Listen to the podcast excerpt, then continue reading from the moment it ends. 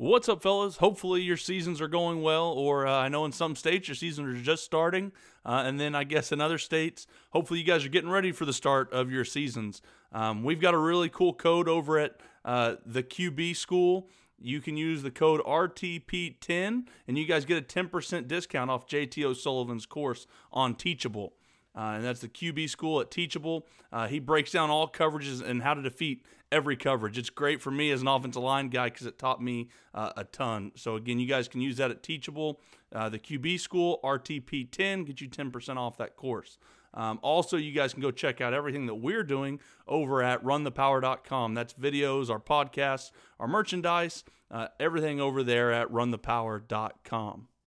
This episode of the RTP podcast is brought to you by our guys over at Just Play. The team at Just Play hooked us up with their product, as you guys know, uh, and it's been a game changer for us. If you've seen us on Twitter or uh, have talked to us about this at all, we obviously especially love the playbook tools that allow us to create our favorite blocking schemes, as you guys know power, counter, inside zone, pin and pull, uh, and formations, so we can save time and be more productive. That's the biggest part saves time on defenses, saves times on on inputting offensive uh, formations, and then easy to draw the play out.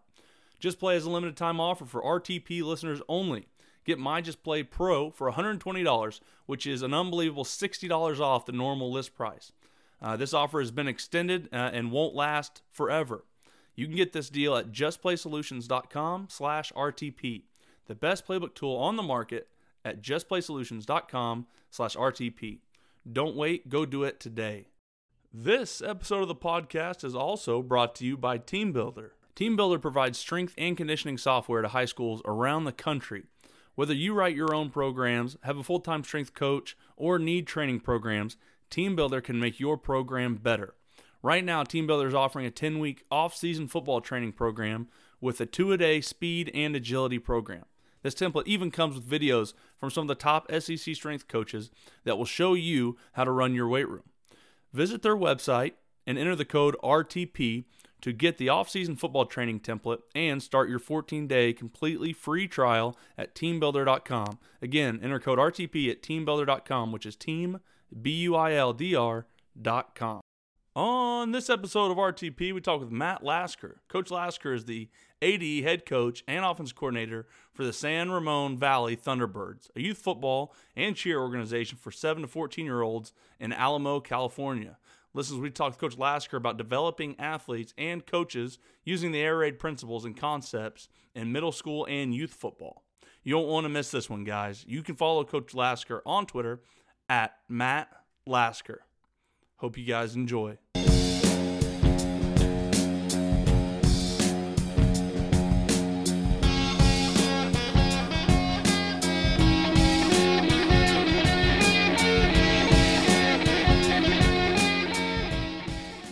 Yeah, so thank you both for for having me on. I'm so excited to be here. Um, big fan of the show.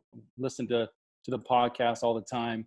So my name is Matt Lasker. Uh, I am currently the athletic director and um, head coach uh, for the San Valley T-Birds. It's a nonprofit organization, football and cheer. It's been around since uh, 1959. We just last year celebrated our 60th anniversary. Did a had a had a lot of really great celebrations. Even had the the uh, the founder who's who's well into his 80s now come to our celebration. But so uh, it's a, T- Ramon Valley T-Birds again has been around for for 60 years, going on 61. Um, I actually played T-Birds as as a kid. That's actually where my football journey began, and it's kind of come full circle. So luckily enough, I, I, had some success at the high school level out here. I, I live in Northern California play grew up in this and playing in the same league as De La Salle, just so you guys could get a sense of where where we live in the world. Northern California, about 45 minutes east of San Francisco. Um, grew up in San Francisco, but moved out to the East Bay uh, for high school. Was lucky enough to have some success and, and go up to the University of Nevada to play football in the mid 90s. Um, I just missed um, the, the Hall of Fame coach Chris Ault. He uh, obviously made that University of Nevada program what it is. Um, started way back in the 80s doing that. He was the athletic director when I was there, um, very involved with the teams. But when I got there in 96, that offense, it, it was kind of a, run and shoot type of offense, a single back for the mid 90s. That was pretty pretty early on. Those offensive stats, when you open the uh, the stat sheet, the the offensive stats were always up in the top five against those uh, Charlie Ward Florida State teams, and obviously, you know, we're playing in the in the Big West, so huge difference in in talent, but there was division one and and it's really cool to see it you know those offensive numbers against those those big 90s passing teams like like those florida state teams. So um, played my college ball there. Um, i got injured uh, university of nevada was amazing still honored my scholarship. Um, when i got done with school i, I thought i was going to coach but i you know i'm kind of a all or nothing kind of guy I started having kids and got married um, and uh, you know came back to the Bay Area, and all my friends are are in you know, working at technology companies down here. So um, I kind of went all in with the family and just trying to get my life in order. Got away from football, and then on. Uh, and then when my kids starting started to get to the point where they could play football and, and do cheerleading about three or four years ago um, I found my way back to to coaching, and it's like riding a bike, guys. I'm, I'm sure you guys experienced it. You know, I had been around, away from the tackle field for some time, um, but once I started getting out there on the field and, and kind of barking, um, it, it all came back to me, and it was like uh, kind of coming home for me. So that started my journey with back again with T-Birds as a, as a head coach um, and uh, and yeah, so I've been uh, been a head coach at various levels at this uh, T-Bird organization. From the little guys, uh, the six, seven, and eight year olds, we won a we won a championship running split back veer. Uh, a lot of De La Salle ties here for those younger teams. And then this last year, I coached the uh, the eighth grade, 14 and under team, um, and we went full air raid last year. And we'll get into all that. I hope in a minute here. But uh, but yeah, we had a lot of success with the air raid, and uh, uh you know I grew up in the wing tee uh, in, in, my high school days and and before that. Uh, but I, I've come to really appreciate that offense, and and for us, uh, it's it's an offense that we can use to to get kind of spread the ball around, get the participation numbers back up, hopefully with youth sports, and then you know first and foremost make sure these kids are having fun uh, throwing the ball around and, and, doing it on the field with, with pads on uh, and get, getting them ready for their high school experience. And out here, besides De La Salle, there's predominantly spread offenses out here. So really want to get them coached up. But yeah, that's where I am now, coaching uh, at the San Ramon Valley T-Birds and, and trying to help other middle school coaches um, get ready to run the spread if, if that's what they want to do. So, Coach, my question, because it, it sounds a little bit different than here in Oklahoma, is is the eighth grade um, is that like that no one goes to their middle school's eighth grade team? Um, because eh, like like I said, here in Oklahoma, completely different, small yep. state, or but you know, in eighth, seventh grade, everyone's in an organization that is they're with you know it's it's elementary little league, but you still have yep. to stay with your school. So there's a Broken Arrow first through seventh grade, and they're really not a part of Broken Arrow, but they're they have to be in the Broken Arrow section of it. And then in eighth mm-hmm. grade, they have you know middle school they do play for broken arrow in ninth grade they play for the intermediate then they get to go play for the high school how does just because i'm ignorant of, of how it's done other places how does that how does that work for you guys out out where you are in california yeah no and that's a great call out because eh, through my journey um, of trying to put these videos out on on youtube and getting coaches just the ability to run the spread uh, we started a little roundtable and i'm talking to coaches throughout the country. And yeah i found that it's super unique that uh, that we run most people kind of see it as a quote unquote rec league. We don't see it as a rec league because to us that kind of implies it's just like for fun or whatever. We take it very serious.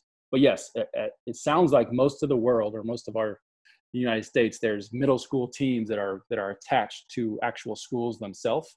Uh, i love uh, i love uh, that show on netflix. Um, Friday Night Tykes. It sounds like they have that as well. Um, but uh, but yeah, so ours is an independent organization. The league we play in is a bunch of independent uh, C501, C3 uh, nonprofits, uh, and we we all play each other. So we are not attached to a middle school in particular. Uh, no no middle schools here have tackle football. There are flag footballs, and they ha- they compete against other other middle schools. But no, here uh, middle schools do not have their own tackle teams. It is all done through independent organizations, and then we form leagues throughout. And like I said, it's been been that way since the 60s or mid late 50s out here. I got you. So, so when you know, like you said, you've got kids from fifth grade up to eighth grade, or maybe even below fifth grade. Does I, am now kind of envisioning like it is here in Oklahoma with soccer. There's like these soccer clubs. They just have different grades. Um, yep. And, and, let me know, obviously, if that's way off. But th- that's kind of what I'm thinking. You know, it sounds like. So, is your eighth grade offense is that comparable to the T-Birds fifth grade offense? Does it build off of it, or is each separate coach his own thing? How does that work yeah. Yeah, between the grades? Yeah, so that's a great question, and and that is that's something that we are actually so actively trying to trying to create uh, some synergy. So just to answer your question about the levels, so like it goes six, seven, eight year olds, six, seven, and eight year olds is the lower division, right? Uh, eight, nine, ten is the next division up. Uh, the easiest way to say it is there's a eighth grade team, which is typically eighth graders, but they're kind of 14, 12 year olds to 14s. And then there's a, a sixth and seventh grade, which is kind of 12 and under. So there's four different levels. Um, and, you know, in the past, there each team, like each head coach has been able to kind of choose what they want to do um, it's worked out pretty well because uh, we've had some really great football minds out here. Like I said, there's a lot of connections to De La Salle here, but there's also some other great high schools. My alma mater, which were, where we practice, Monte Vista, um, where Zach Ertz actually went to high school here in Danville. Um, they they run a little bit more of an air raid spread type of offense. Uh, but yeah, so previously it's it's been kind of every head coach gets to choose what they want to run. Um, with the success we've had in air raid and the and, and it, the numbers impact it's already given us in a short time here uh, getting interest from basketball type of kids and soccer player types of kids and and not just the traditional you know like a a tailback or a fullback or a, or a wildcat quarterback who dominates the ball in youth football for the most part. You know kids are seeing us throw the ball around like like they see on a seven on seven field or a flag field um, and so we are now incorporating it. We started spring ball not too long ago with both the seventh and eighth grade teams running air raid. I was, you know, we have the core teachers of it, uh, myself and some other coaches that did it last year together, and we're going to do it for the middle school teams. Uh, and there are definitely some nuances to it that can be done at the at the lower levels with the true youth teams, like the the fifth grade team and the fourth grade team. There's a few little things that we think we can start to at least incorporate like taking uh, taking easy yards if if a if a receiver doesn't have a cornerback within seven yards of them. We're going to do that at every level. They're just going to no matter what play we call, we're just going to throw it out there and get them get them in space. So there's little things we can do with the longer, younger levels just so they can start to understand the philosophy behind the air raid. Uh, but to answer your question in a very long-winded way, the uh, the middle school teams are going to go full air raid from here on out, and then the younger guys um, you know, we really encourage the triple option. A lot of people call the air raid the triple option of the pass. Um, mm-hmm. Um, we love the triple option split back veer, not only because we have great teachers of it from the De La Salle Tides, but also because it's very much the same thing, right? It's these kids can do it at a young level, you know, hand the ball on a quick dive, decide to keep it, or even pitch it. So um, there, there's definitely some ties between the two, but that's something that as a program we are really focused on right now is trying to solidify you know that that philosophy throughout the whole organization i think that's interesting not just for you know the the lower age level coaches but for high school coaches across the country because you know like a broken arrow where we're at we've got a ninth grade and an eighth grade program and and i think every high school you know that has that would obviously love to think that their eighth grade's running their exact offense with the exact terminology and the exact defense but there's also right. something to be said about that coach wants to coach as well. That eighth grade coach is in coaching because he enjoys coaching, uh, and and he may be in love with some other type of offense or some other you know whatever his thing is that he really really enjoys. And and it's almost like you know i think there's always the big argument between coaches well do we force feed our offense or our defense down to the eighth mm. grade level? Or do we allow that coach to or is it better for them to do a little bit different than we're doing but that coach have a lot of passion um, and expertise about what he's teaching, which, you know, I, I don't know necessarily there's a right or wrong answer, but it's always an interesting argument for me that comes up, or, or at least that I think of in my mind, because hey, that guy wants to coach and, and do his thing as well. As long as maybe we get some of the major principles that we have, we need to also allow those that other level coaches to um, truly enjoy and i think that probably comes out in in how they coach if they love it and enjoy it and buy into it yeah no that's a huge point and i think um these you know you see a lot of volunteers in high school but uh, at this level at the youth level and middle school it's 100% volunteers right? So you know you can't you can't force feed any coach to do exactly what what you want you know it's all kind of volunteer. Um, we've been lucky enough to where we have a lot of like-minded people so we can sit in a room and, and talk back and forth but yeah there's no doubt you know the passion is, is number one for for this whole thing right? Like you coach football because you love it. Um, and we actually try to we try to put a rule in where you can't coach your own kid just so we can weed out the coaches that are only doing it for the uh, the daddy ball thing uh, and for the most part it works out. But yeah we want to find coaches that have passion for it. You know most of us grew up in a in a run dominant offense, and most of us only played, you know, through high schools, and that was their experience. And and so, you know, one of the main factors of me kind of releasing this uh, this webinar series was just to enable these coaches. Like, you know, I grew up in the wing tee. We ran some veer, had success with it growing up, and I I started looking around when I got to this when I knew I was going to take over this eighth grade level. I said, man, I see these kids out on these flag fields and seven on seven fields slinging the ball around like why or why can't we do that with pads on and I, I, I became convinced that we could and so you know i started researching online what what the spread offense was about you know we we ran a version of the spread at nevada but you know i, I was i was 17 18 years old when that was happening so i wasn't really digging in like i probably should have. And so i found guys like ron mackey. I know you guys have interviewed ron mackey and, and coach mm-hmm. george george up with the 92 mesh group and, and coach salas and they have so much content out there it's free and i just was like consuming every bit of it. I started listening to all your guys your guys' podcast and ryan partridge is out here. He grew up in this area. I know you interviewed him from out here in brentwood california. Um, so there's just so much great content between what you guys do and, and these specific air raid coaches that i was able to educate myself enough. And, and i think just giving these coaches the ability to if, if they do want to learn more about the spread even just go somewhere find it and and see that it's that it's extremely uh, easy to to install. And, and if you just get the, the practices down your kids will pick up on it. There's no doubt that they can do it at the sixth seventh and eighth grade level. I, I don't have any doubt about that anymore. So it's just more about giving them the the option. And that's what i really wanted to try to accomplish right coach that's awesome i think you know, you, you talk, people talk about, you know, the air raid system. And again, you know, football coaches instantly just go to what are the past concepts? You know, what, what are we going to be running?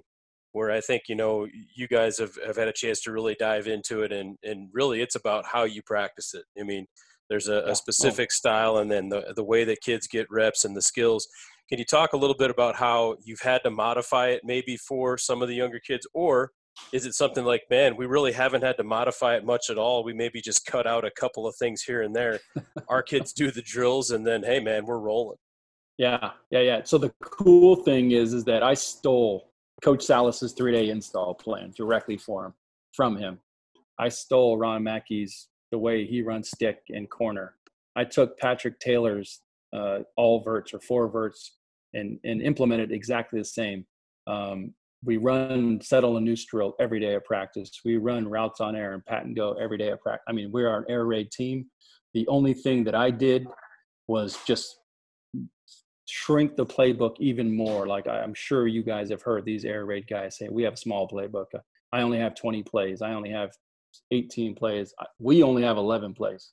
We have three drop back game, two, or I'm sorry, two drop back game, three quick game, uh, quick screens and, and, and three runs. And so that's where I have modified it a little bit, just to literally have the, the fewest amount of plays possible. And once they learn those core plays, uh, then we can, you know, we can tag a, a, receiver here or tag a receiver there when we see a look that we want to attack. Uh, we can make adjustments on the fly. So really, the shrinking of the playbook even more, which is a total air raid thing anyway, and then instead of like highlighting, I know a lot of air raid coaches will their outside receivers are kind of, the, uh, especially that the one on the far right, we call them R, but uh, that's another way we simplified it. There's an L receiver and an R receiver the outside. They don't leave that area. They're they're masters of those positions. Uh, but their uh, Z in the in the traditional air raid is is kind of a guy they put all over the field.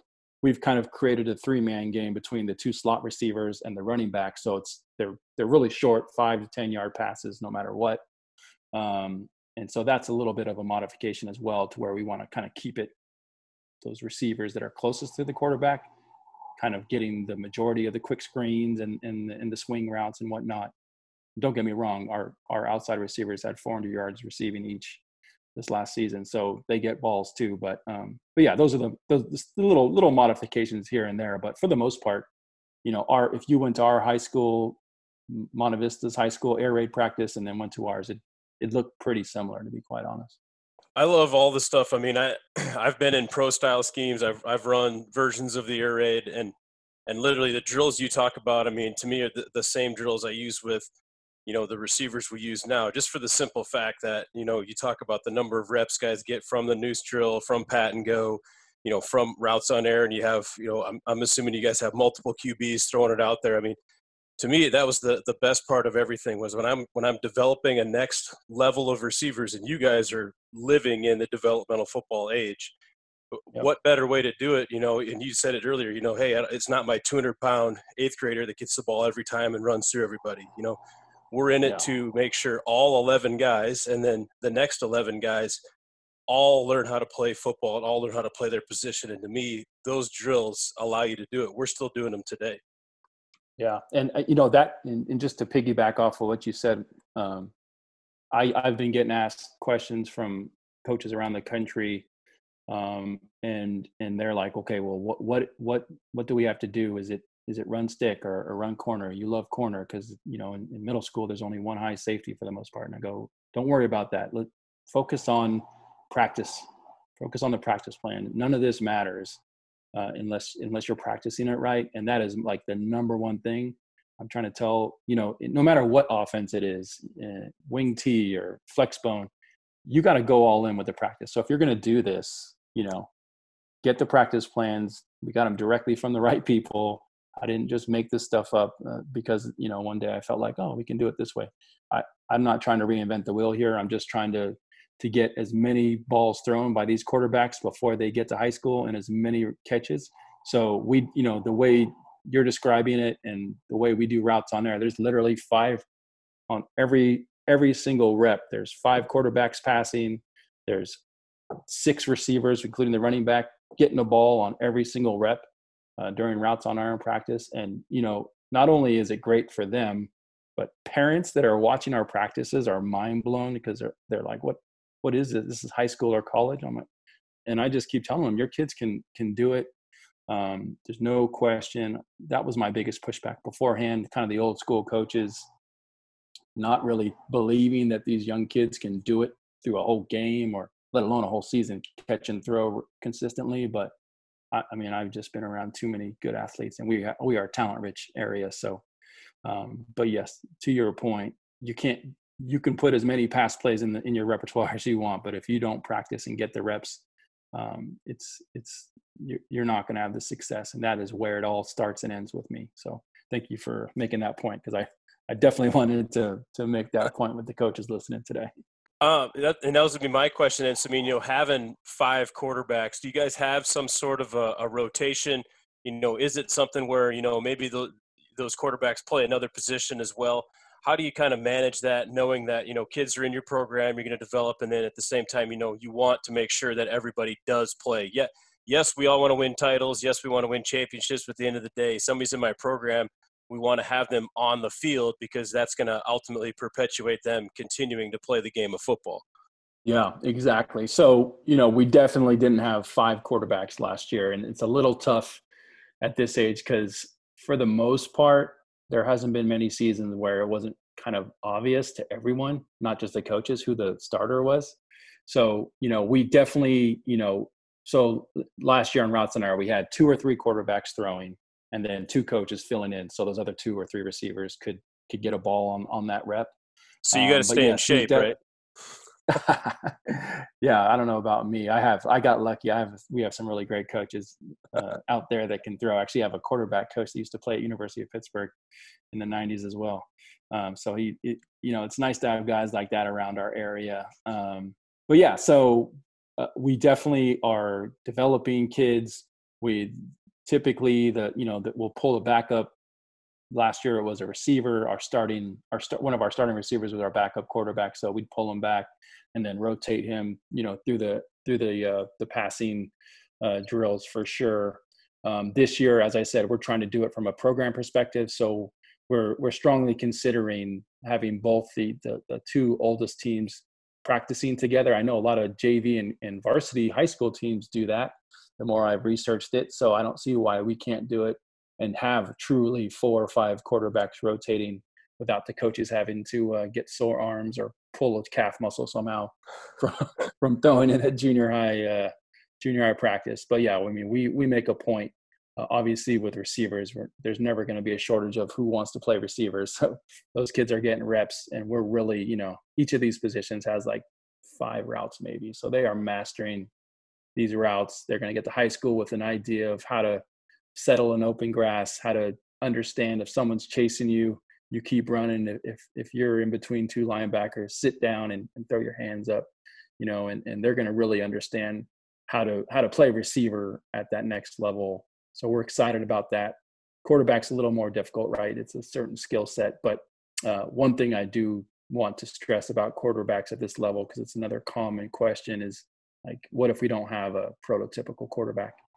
um, and it's it's kind of hard for me to say this to people because our our film that I've put out there is we have a really legitimate quarterback throwing the ball around, so it makes it look like like I'm full of it. But honestly, like if you can just get a kid that that obviously loves football, maybe a little bit more than most kids, that understands the game maybe a little bit more, and can throw 15 to 20 yards, like that's all you need. Um, and so if we can find two or three of those kids at every level and have them rep it out through training camp and, and into the season, uh, I believe it. You can plug in, you can plug in a, a bunch of kids. You know, they're not all going to be exactly the same and throw up the same stats, but I'm confident we will be able to move the ball with a kid that has a football IQ and can throw 15 to 20 yards. I'm confident it's gonna we're gonna do some big things on the field and they're gonna have a fun doing it. So, coach, when you work with these offensive linemen, you know, as as they move up, the the big, you know, obviously there's a, there's you know two or three big different ways, probably maybe probably more than that, air raid as far as mm. their, you know, that talking pass protection. But even the bigger jump for me is if your lower grade level is is split back veer, and then you go from that, which is so run heavy. I mean, it, eh, the stance is, and and I'm sure you guys have found ways to counter this. So that's why I'm curious, but at least thinking of like my coach I work with that played at Pitt State when they were split back veer, they were toes in, you know, knees in in their stance, all their weight forward, they're falling forward.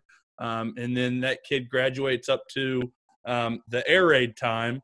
And now, yeah. you know, air raid, when you think of it, is two point stance, high two point stances, maybe even back pedal pass protection, and it's very pass yeah. protection heavy. How do you guys mold those two together? How does all of that work for you guys?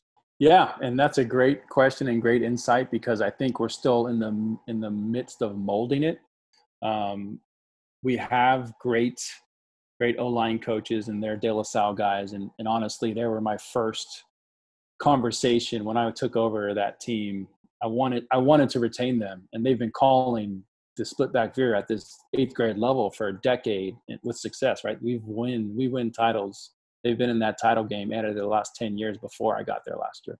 So there's you know it was a it was a conversation that needed to happen, um, but I wanted these guys around because they have such great knowledge, um, and so it was a transition for all of us uh, to really get in their heads about pass pro.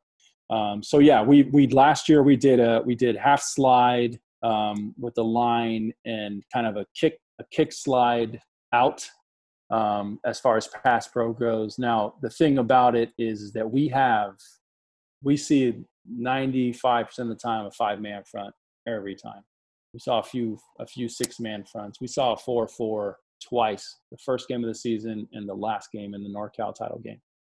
And so it's typical. So technically, even if you call it a slide, half slide, full slide, whatever you want to call it, it's five on five. It's I mean it's one on one, big on big, right? And then in some in some of these situations, we'll have the uh, the running back check swinging or or staying in, depending on the situation. If we need that need that help, uh, but in the end, it really is about teaching the techniques to where these guys need to survive one on one because it is going to be that, right?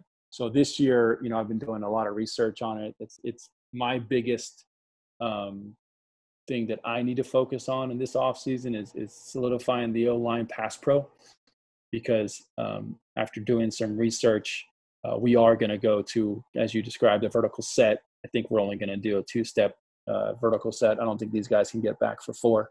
Uh, but like uh, Shane Dular is a air raid guy that's out there, um, does a lot of great O line stuff, and he's actually going to come on our roundtable next Monday and talk to the coaches about that. But um, but yeah, so we're evolving. I, I don't want to you know blow smoke and, and say we're perfect at it. Um, that is you know one of the things that you know you definitely want to think about before you do this. But um, we we are we are excited about it. It wasn't a huge deal last year. These kids, in the end, I think we were able to teach them the right, you know, how to sit back, uh, engage, you know, get a little space and engage, and then kind of get run over slowly, for for lack of a better term. I think you know this year we're really going to hone in on it. I'm going to coach O line this year predominantly. Now that I have some other guys that have learned the air raid, um, you can, can coach up the receivers and quarterbacks a little bit more.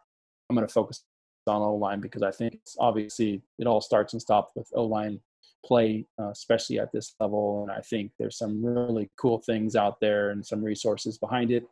Uh, we're going to do a two step vertical drop and try two to three foot splits. We'll see about the three foot if we can get out there. But but yeah, it's uh, it's it's definitely a, in progress, and but I'm excited about it because it's it's something that uh, I love. I love coaching O line, so I'm going to do that this year. Are you guys going two point or three point stance? Oh yeah. So sorry. Yes, we're going to do two point stance this year. We had done three point stance last year. Mm-hmm. Uh, we didn't we didn't adjust that. Um, but yeah, we're going to go two point stance and and just get after it. Um, last year, we did start this season. I still I was trying to mold split back veer, shotgun, and and the air raid, and so we are still kind of trying to to to mix it at the beginning of the season. Sure. Um, but yeah, this year we're going to go two point. You know that's kind of cool, um, and I want to talk a little bit about the the uh, vertical pass set. But before I forget, you know I think it's really cool being able to with the younger groups teach them you know three point stances very run heavy schemes uh, almost a completely different offense and then at least for the kids, it's awesome that then when they get older, they learn to play out of a two point stance. They learn a very pass heavy offense. So now when you send them off to their high school, wherever that may be, they've got some foundations in all different, you know, offenses that that span that that gap from, you know, two back veer to air raid principles. And they've got everything in between and can kind of mold their game off of whatever they found worked best for them or whatever their high 100%. school uses. Yeah, and we feed. We there's kids that went to five different high schools um, last year from our from our organization. So there's three real dominant ones. De La Salle is one of them, but uh, yeah, they're going to all different offenses. So yeah, I agree. I think it's uh, the best of both worlds when we can they can hit the high school having learned different styles, different techniques, and, uh, and philosophies. To be quite honest, and see what happens from there. But uh, yeah, it's a, it's pretty cool experience to be at this level doing that. So, coach, what I was going to say about vertical pass sets, what I always found helped me, and, and I was never coached like this, but for whatever reason, that helped me. And it's probably, you know, it may just be more of a high school level, but um, we did, we were taught to backpedal like three or four times. And to me, it became too much. Uh, we were, I was getting bull, bull rushed way too many times. And couldn't mm. set anything down. So I molded my personal one into being like a half back pedal, half regular kick slide. And so oh. we would, I would backpedal inside, outside, inside, and then turn it into a normal pass set. And so, like you know, that. my whole goal was get that third step in the ground before any contact as long as I can do that, now I can turn it into a regular pass set. And again, I don't know if if you know at, at, what level, and I haven't worked with lower levels enough to know, even if high school levels to know if they're have the coordination to be able to do two separate types of pass set. But to me, it got the best of both worlds. I always thought of air raid, you know, um, vertical pass sets as we're just trying to bring the line of scrimmage here, and now it's back here three yards. Well, that right. got me doing that with with the vertical part of it, but then I was still backpedaling and trying to. So for, for whatever reason, my mind it helped me do that. Then turn it into a regular kick slide like I'd been used to, and now felt a little more comfortable in it. I don't know if that's because I started with kick slide, then went into vertical sets, but that always helped me out a ton. I love that. I love that. I might have to uh, pick your brain on that at, at some other point, or bring you on our little show because offensive. I mean, like I said, we're this is all in theory. We still haven't even done it. So the more we can kind of hash it out beforehand, and I love that idea because yes, I don't think they will be able to get back and be in balance after, after four steps. Um, but uh, yeah, whatever they can get. I mean, if you get that third step, and that's kind of their post step, kind of set the tone there, and then go from there. I really like that idea. So cool, man. I appreciate that. Yeah, yeah. I mean, like I said, I, I don't know how much it worked. It just worked for me personally. I've never used it even with my kids, or uh, I never told anyone else uh, at, at Houston about it. But it just worked for me for whatever reason in my head. So, um, yeah, you know, I'm sure I'll try it some at some point. But um, we kind of got got out of that a little bit. Um, Huh. But yeah, that uh, like like I said, and, and, that's crazy. You guys send, you know, I think you said five different high schools that you sent those yeah. kids to. I mean, why wouldn't a kid want to go play in a system where they can learn everything and now they're really comfortable going wherever they need to go and and even if their high school is going to be three point run the ball all the time at least sixth seventh and eighth grade they've had a lot of past they that when they go to a college camp they can remember back to and their body can remember going through some of these past sets that helps them maybe at that next level with a camp or with a college visit or, or whatever that may be because their film may not show much of it. Yeah, 100%. And even De La Salle uh, is, uh, you know, they're traveling, they're going, they're playing these Florida teams and Southern California teams, these Texas teams, they're all spread. And so they get into these battles and they get down a couple scores. Uh, there's not much they can do. So even even even the De La, the famed De La Salle coaches I've I've heard talking about how can we incorporate the spread a little bit more. So 100% man it's it's pretty cool to to see all like i feel like we have a little bit of a of a cool almost like an all-star eighth grade team uh that comes from you know not only our town we live in danville but there's you know towns up to 50 like there's a kid that was from oakland last year that was on our team that's just a beast and so he's coming from you know 20 minutes away to, to come play ball and and to experience it so you know i'm just glad that football is still you know capturing a lot of these kids' minds at this young age. You know, the numbers that have been going down over the last handful of years um, are starting to come back. Um, and uh, you know, I, I, really, I really, really believe if we can spread the ball around to these kids, let more kids touch the ball instead of those running backs. And trust me, I was a, I was one of those running backs in the I getting the ball a lot back in the day, right? And I get, uh, I get that that that is a cool thing, but you know, I just I just want these numbers to come back. We have a lot of freshman teams in high school out here that that are just frosh-soph now, and that those numbers are still bad. So you know, I just I really believe we can let these kids have the, the type of fun they're having on a seven on seven field with pads on. It'll bring it'll bring more kids back to the game and fill our pipeline down here, but also obviously that that you know goes to the high school level as well. Coach, I'm curious too. You know, you know, being an offensive line guy now, uh, you know, what what kind of run schemes you guys will do, and then you know, do you guys maybe have some built-in, like, I mean, just super simple RPO stuff? You know, hey, th- there's open grass over here, and you know, flipping it out on a quick screen or a hitch or something like that. You know, maybe talk a little bit about how you guys maybe start to teach some of those concepts to some of your eighth graders. Yeah, so uh, I love both those questions. I want to make sure I answer both of them. So number one, our run plays uh, by far our best run play was GT counter last year. Uh, if I have a favorite um, air raid team, it's Oklahoma, and it's probably because they run GT counter so many different ways. Um, I've challenged myself this year to find more ways to run it because it just I mean, honestly, it's my favorite play. Even with all the passing plays, it's still my favorite play of all the plays we run. Uh, so GT counter is huge for us out of split back or um, or single back. Uh, we do have a version of power. We run a power fold, which is also a great uh, a great play for us.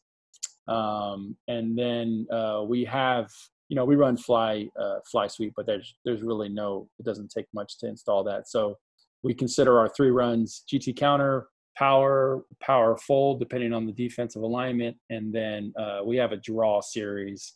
Uh, but with with the predominant five man fronts, uh, we don't ever really use it. I only really want to pull that out against a four man front. It just doesn't happen enough. So heavy, heavy GT counter, and then we'll run power quite a bit as well. Um, and then yes, I mean I love the gap schemes. I grew up in the gap schemes. That's what I know. I don't, I haven't taught inside or outside zone. And I think it's just what I was talking about before. It's just my lack of knowledge, personally knowing it. Um, I, I know it's, it's, it's, it's, it's a great scheme for high school, college, and, uh, and my Niners, you know, obviously are, are one of the, the shining examples of that. And the pros still dominating. Yes, they are. Um, with that, but I just, I just don't have the knowledge for it. So gap schemes is very much, you know, setting the tone. We're coming at them. We're telling our guys exactly who to back block or down block, and we're just getting after it. Um, RPOs, great question. So, uh, first thing I want to do is just for myself. So, you guys out there listening, uh, I'm defining what I'm talking about because RPOs, as I've gone through this last two years of, of deep dive into spread offense, I, I, I think people define them two different ways. So, the RPOs, as I see them, a true RPO for me would be a quarterback in the middle of a handoff, right?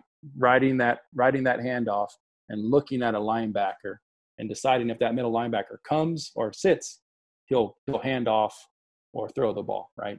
Um, a lot of people I've come into contact with, you know, talk about RPOs, pre-snap RPOs, and, and you decide pre-snap what you're going to do. Um, so we did not do any true RPOs in, in my mind, the uh, true RPOs where he's deciding literally as he's writing. Uh, we did practice it. I, I wanted, I had, I had the quarterback. I think he could have handled it. I, I was just so new in my coaching journey. Uh, I just wanted to make sure that we did our core plays great. And then if we, you know, if we got into a situation where I could pull it out in a game, we, we would. Uh, I did not.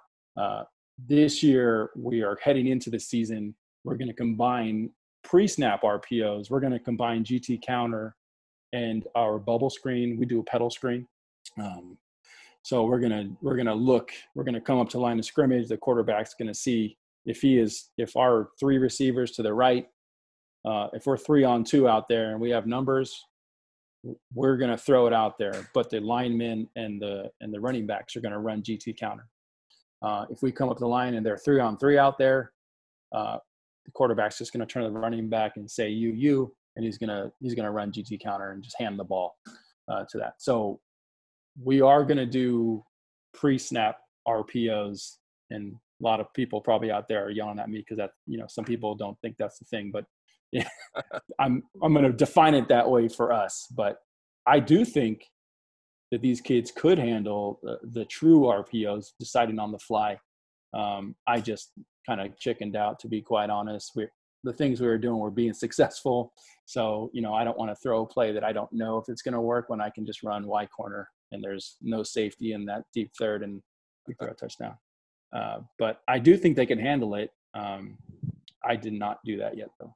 Coach i love it man and, and all you guys listening you just heard it there first right? Gap schemes are still king. Oh man all day. That gt counter i don't know might be the prettiest playing football when that thing pops. It's just I love it. It's really really fun to watch Oklahoma do it, and obviously we've we've been bombarded with with clips here in Oklahoma of Oklahoma running it, but um, it, it's really cool and it's fun to watch all the different ways that they can, um, you know, slow down that backside defensive end, the ways that they can throw off of it, um, the the entrances for the tailback or for the quarterback to run uh, the you know quarterback counter or tailback counter across or same side and and now even you know and, and it's getting a little more popular but them locking that front side so they're basing gt and having guard and the tackle wrap for the linebackers. If there's an end that likes to squeeze heavy, um, it, it, really yeah. could be. I haven't seen GT in a long time at the college level because of all the air raid stuff. Um, and for them to form that into their offense and see how many different ways they can run it has been really cool. Yeah, no, totally agree. And you know, it's it's inside zone or or nothing. It seems like you know those most air raid teams. You know, I, I you guys have probably heard the common joke. You know, air raid teams run on the field and, and off the field, and that's about it. But I, you know, I still believe, and I, I, if I coached high school, and one day I hope to, and you know, I'm not gonna I'm not gonna always be in youth, and I think it's been great to get back into it this way, and I just want to help as many coaches as possible while I'm here. But you know, I'm excited about going to high school because you can you can kind of uh, counterpunch that way, the way that they're doing it and using it that way. And I, I would still be a GT heavy uh, coach at, at any level. Um, I just, you know, I love the idea of spreading the ball around. So that's great. And, you know, most of these coaches that are researching spread like me probably found it interesting that the whole, the whole reason spread was, was even created was to just even out the box numbers. Right. And just, just open it up a little bit in there because the guy before me that was in this position one of our first times I took him out for a beer before I broke it to him that he wouldn't be calling the split back veer the next year uh, for us. You know, one of my first things that I wanted to to to get in it in his head was was just that like we're gonna run the ball, we're gonna run it hard. it's not going anywhere.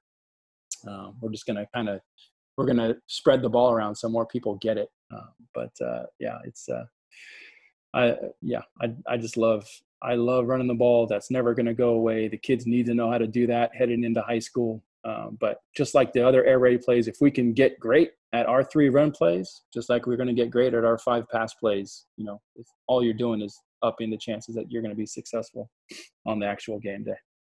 So, coach, with with all the the seven on seven leagues, and I don't know if this is jumping completely out of what you guys do, but with some of the seven on seven leagues that I know is in Texas. I mean, they're running seven on seven leagues all off season. It seems like um, at the high school mm-hmm. level. Are you guys also a part of seven on seven leagues um, with the T Birds that is with those same kids in the off season, uh, or do they go to other people, or is that not even around for um, you know fifth through eighth grade? I got to assume it is. If there's also flag football, how does that work? Are you guys looking into that? What's what's the landscape of that right now? Yeah, there's that's a great question. So seven on seven is huge out here in high schools. Um, it is starting to get down to the to the middle school level. Um, there are there are a couple dominant just because they've been around for a long time dominant seven on seven organizations out here that have done really well in high school here and then they have teams now representing at the middle school level. T-Birds is forming that as we speak. We actually started having a spring ball, and that was going to bleed into seven on seven tournaments where we would just be teaching those middle school guys air raid year round, essentially, if they wanted to learn it. Um, so that is definitely something that we're moving toward, and we were going to start this uh, this spring um, and this summer. Unfortunately, we didn't weren't able to do that, but um, but yeah. So you know, we're not we're not at the level yet where we can do it through T-Birds, uh, but we are definitely going to start. And uh, it's it's big out here. I mean, these these kids travel throughout the country, as you guys know, in the off season to play seven on seven. So, yes, we want to continue to uh, to reinforce our offense and obviously continue to to grow T-Birds. So that's something we're going to offer for sure moving forward. Coach, I'm curious. You know, everybody that does usually run the air raid, they have some form of, of tempo offense that they can run with it. So I'm kind of curious as to, you know, have you guys done some of that? Do you have a small package that you guys will run fast? You know, what's your philosophy for uh, the T-Birds and kind of running some some tempo and things that can go fast? Yeah, absolutely. I mean, I admittedly so the first game or two of the season, we we did huddle uh, which I know is uh, blasphemy for for air raid teams. Um, we practiced we practiced uh, no huddle the, all of camp, and we felt comfortable doing it. I after some some trial and error and and doing our NASCAR package the first couple games where just in spots we would just call out NASCAR and it was just one or two plays depending on the defensive alignment. They'd run up to the ball, run the one or those two plays and, and go. Um, that was kind of spotted in the first couple games just to see. I wanted to see how they would react. Uh, the wristbands weren't doing great when I was calling, trying to call the play slowly with the wristbands, so we ditched that.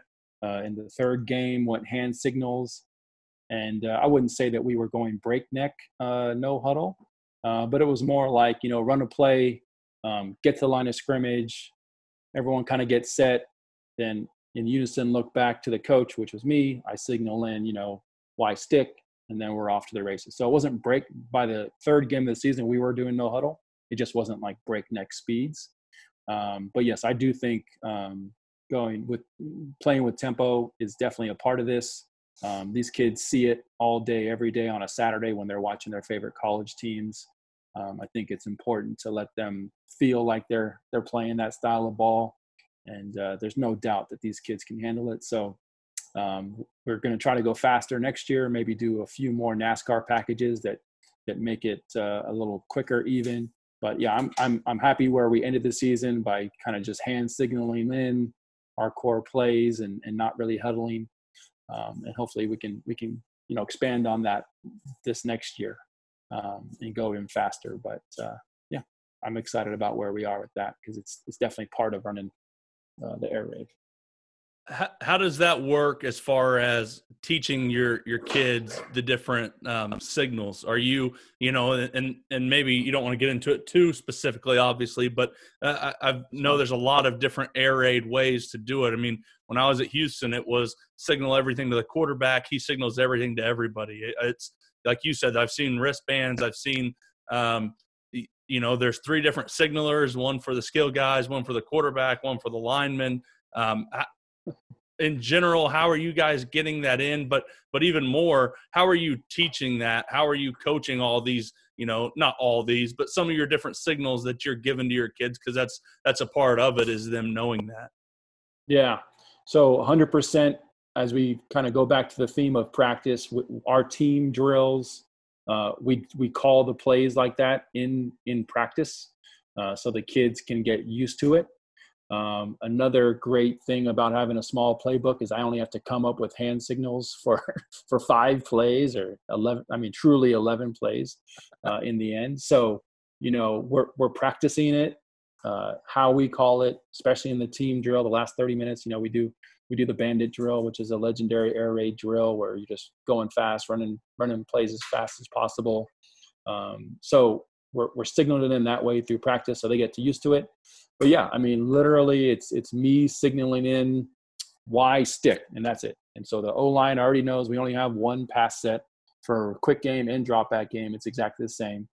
Um, they know their their their pass setting uh, and with that signal everyone on the field knows exactly what to do. So um, I tried, I, I wanted so bad to get those big cards with like elephants and Jose Canseco's face and, and just random stuff and just mess with people right. and maybe throw some, some funny pictures at the parents that they would know. But um, in the end, you know, wanting to just keep it simple um, and just building on that theme of, of how simple this offense is to set up and run with the right practice, uh, we, we kept it the same with the hand signaling. So literally run up to the line, everyone gets set, quarterback claps his hand, then everyone looks back at me. It's a quick two symbols and go. So that obviously doesn't encapsulate plays where we want to do motion.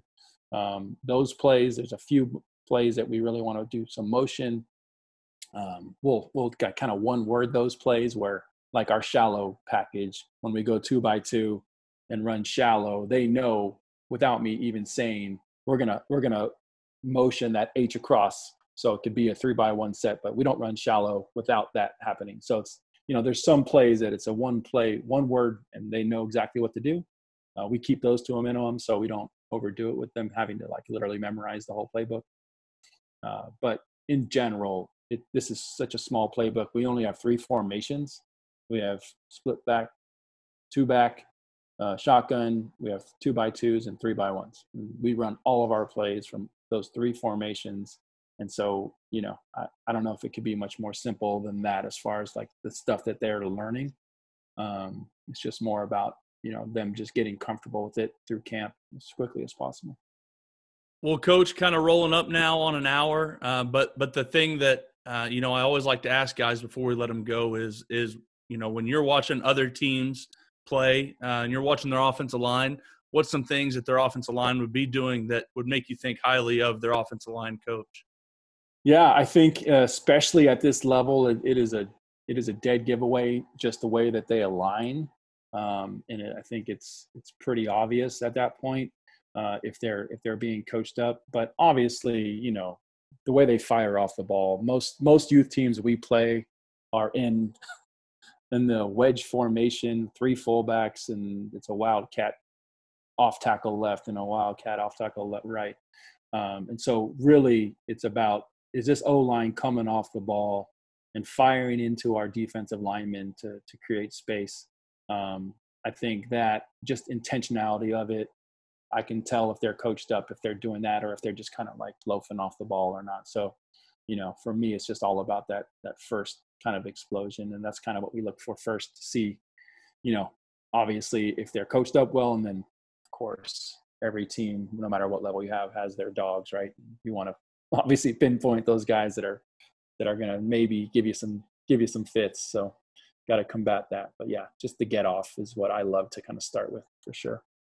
Well, coach, before before you go, I know you've you've mentioned you know the roundtable and some different things you're doing, but first eh, that we obviously know about, but for some coaches maybe that haven't heard yet uh, or, or, don't know about some of the things you're doing, um, you know, kind of plug some of that so these coaches can get plugged in and they can get um, you know some more information. I appreciate it. I appreciate it, guys. It's it's really great. I mean, honestly, I felt compelled to put together this. There's a literally ten part middle school air raid it's called series now i, I created a website airraidwarden.com to house the the videos they're on youtube my coach lasker at you on my on youtube is at coach lasker all the videos are on both they're completely free there's we're not trying to make money off this uh, air raid warden is good because we, we i have my three day install plan uh, downloadable on the website. You can't really do that on YouTube. So there's like practice plans and three day install plans, and other coaches are putting their stuff on there on this file sharing part of our website. So not only am I going to put my stuff on there, but other coaches who have good ideas do it. So airraidwarden.com is where the probably the best place to get everything. Uh, our YouTube channel, Coach Lasker, uh, has it all on there. Our roundtables, literally every every other Monday, we get on a national roundtable and just talk ball with other middle school and youth coaches uh, that are that are loving ball. And so, yeah, I mean, just my last plug. You know, I like I said, we are not trying to make money off this. I just want to help these participation numbers for all of football get back up. I am extremely confident that if if more of these kids can touch the ball and and we can throw the ball to to multiple kids on on a on a field, um, it will bring those numbers back up for everyone. So I just want to give coaches the ability if they have the if they are questioning, do I want to run spread, and they've never done it before, they can go here, watch these videos one through ten, and just have a baseline. Uh, if they're interested, and then also if you're a high school coach and you want your and you want your uh, youth organization that feeds you to run the spread, and they don't, this is also a way. You know, obviously you could you could vet me um, make sure that you that you believe in what I'm doing. Uh, I am air raid certified. I have researched this. I fell asleep listening to to these videos last year, um, so I feel like I've I've done my research before I put it out there. But uh, we just want to give coaches the ability if they don't know how to run air raid or spread in general. Here's an option. You can do it. It's all there for you.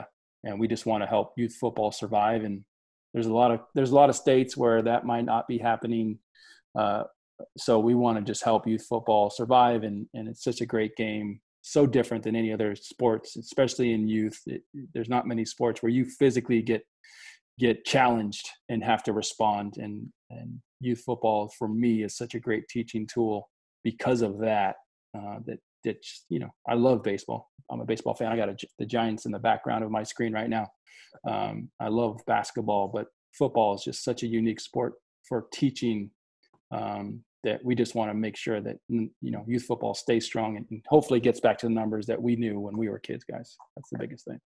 Coach, man, love it. Love that you're giving back. Love what you're doing. You know, love the interview and and uh, the guys here at, at Run the Power and the, the guys that you know we talk to. We're, we're going to help you out too, man. So anything we can do to promote it, anything we can do to, to grow the game and, and make it more fun and make those numbers go back, you better believe that, that we're all on board, man. So we appreciate you coming on.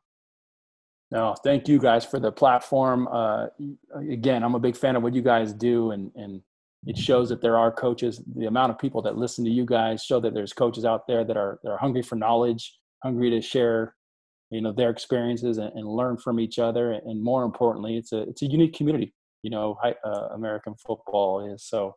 Uh, appreciate all you guys what you guys do, and, and thanks again for for letting me come on and talk a little middle school air raid with you guys. And that's going to do it for this episode of RTP. We want to again thank all of our sponsors. You guys make sure and go check them out. Help grow our community by telling other coaches about Run the Power.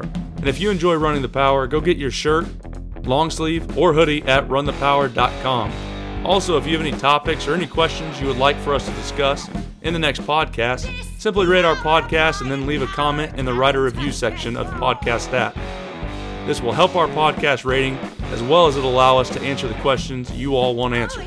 Make sure and go check out our blog at runthepower.com. Follow me on Twitter at Harper underscore coach and Coach Walls at Coach Brady Walls.